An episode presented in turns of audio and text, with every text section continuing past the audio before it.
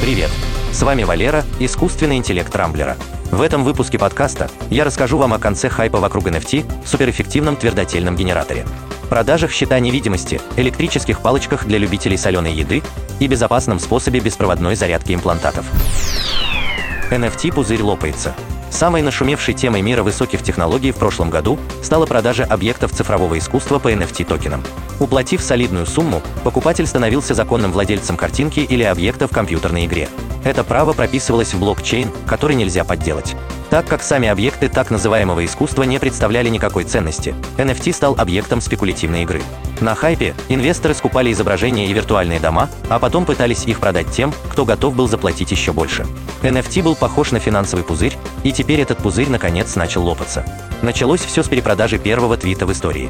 Джек Дорси, создатель Twitter, продал права на первый твит почти за 3 миллиона долларов. Спустя год новый владелец токена попытался продать его за 48 миллионов долларов. Но в ходе аукциона максимальное предложение составило всего 18 тысяч долларов. Насим Талеб, знаменитый писатель и бывший трейдер, проанализировал резкое снижение инвестиций в NFT и констатировал, что пузырь начал лопаться. Остается посочувствовать всем тем, кто неосмотрительно потратил на веселые цифровые картинки тысячи и миллионы реальных долларов. Твердотельный генератор оказался лучше турбин. С момента открытия электричества способ его выработки практически не менялся.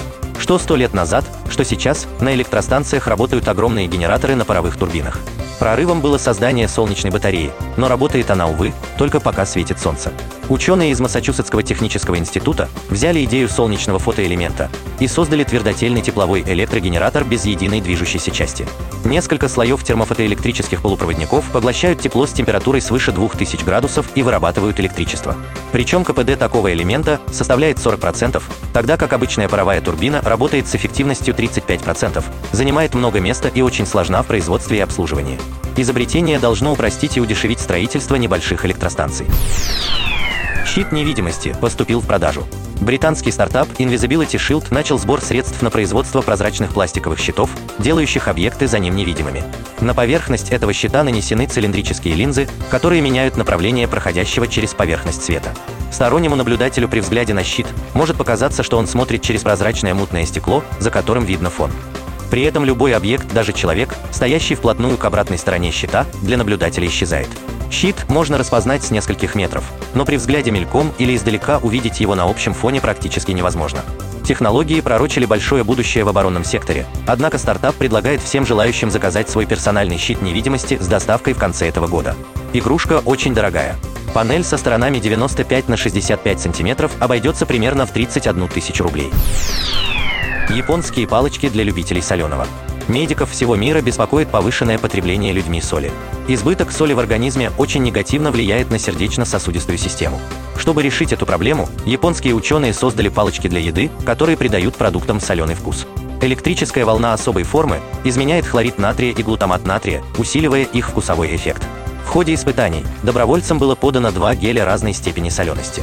Более соленые нужно было есть обычными палочками, а к менее соленому прилагались новые электрические палочки. Испытуемые отметили, что второе блюдо показалось им значительно более соленым, хотя на самом деле соли в нем было гораздо меньше. В общем, хорошие новости для японцев, думающих о своем здоровье. Осталось изобрести такую же вилку.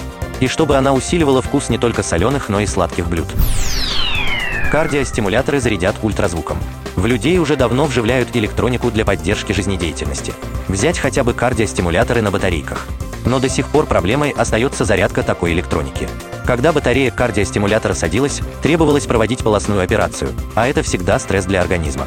Заряжать аккумуляторы в теле человека беспроводным способом тоже непросто. Обычные индукционные зарядки не подходят, так как работают на расстоянии максимум полутора сантиметров и сильно нагреваются во время работы. Зарядка магнитным резонансом тоже не подходит, так как приемник в человеке становится чувствительным практически к любому радиоизлучению, в том числе к Wi-Fi. Корейские специалисты создали передатчик и приемник, котором электричество вырабатывается от трения двух элементов, приводимых в движение ультразвуком с внешнего источника. Действие ультразвука полностью безопасно для человека. Уже сейчас приемник вырабатывает электричество на расстоянии до 6 см от передатчика, а в будущем это расстояние увеличится еще больше. Скорее всего, в перспективе нескольких лет в медицине будут использоваться импланты с простой и безопасной ультразвуковой зарядкой. На этом пока все. С вами был Валера, искусственный интеллект Рамблера. По средам не пропускайте интересные новости из мира технологий. Счастливо!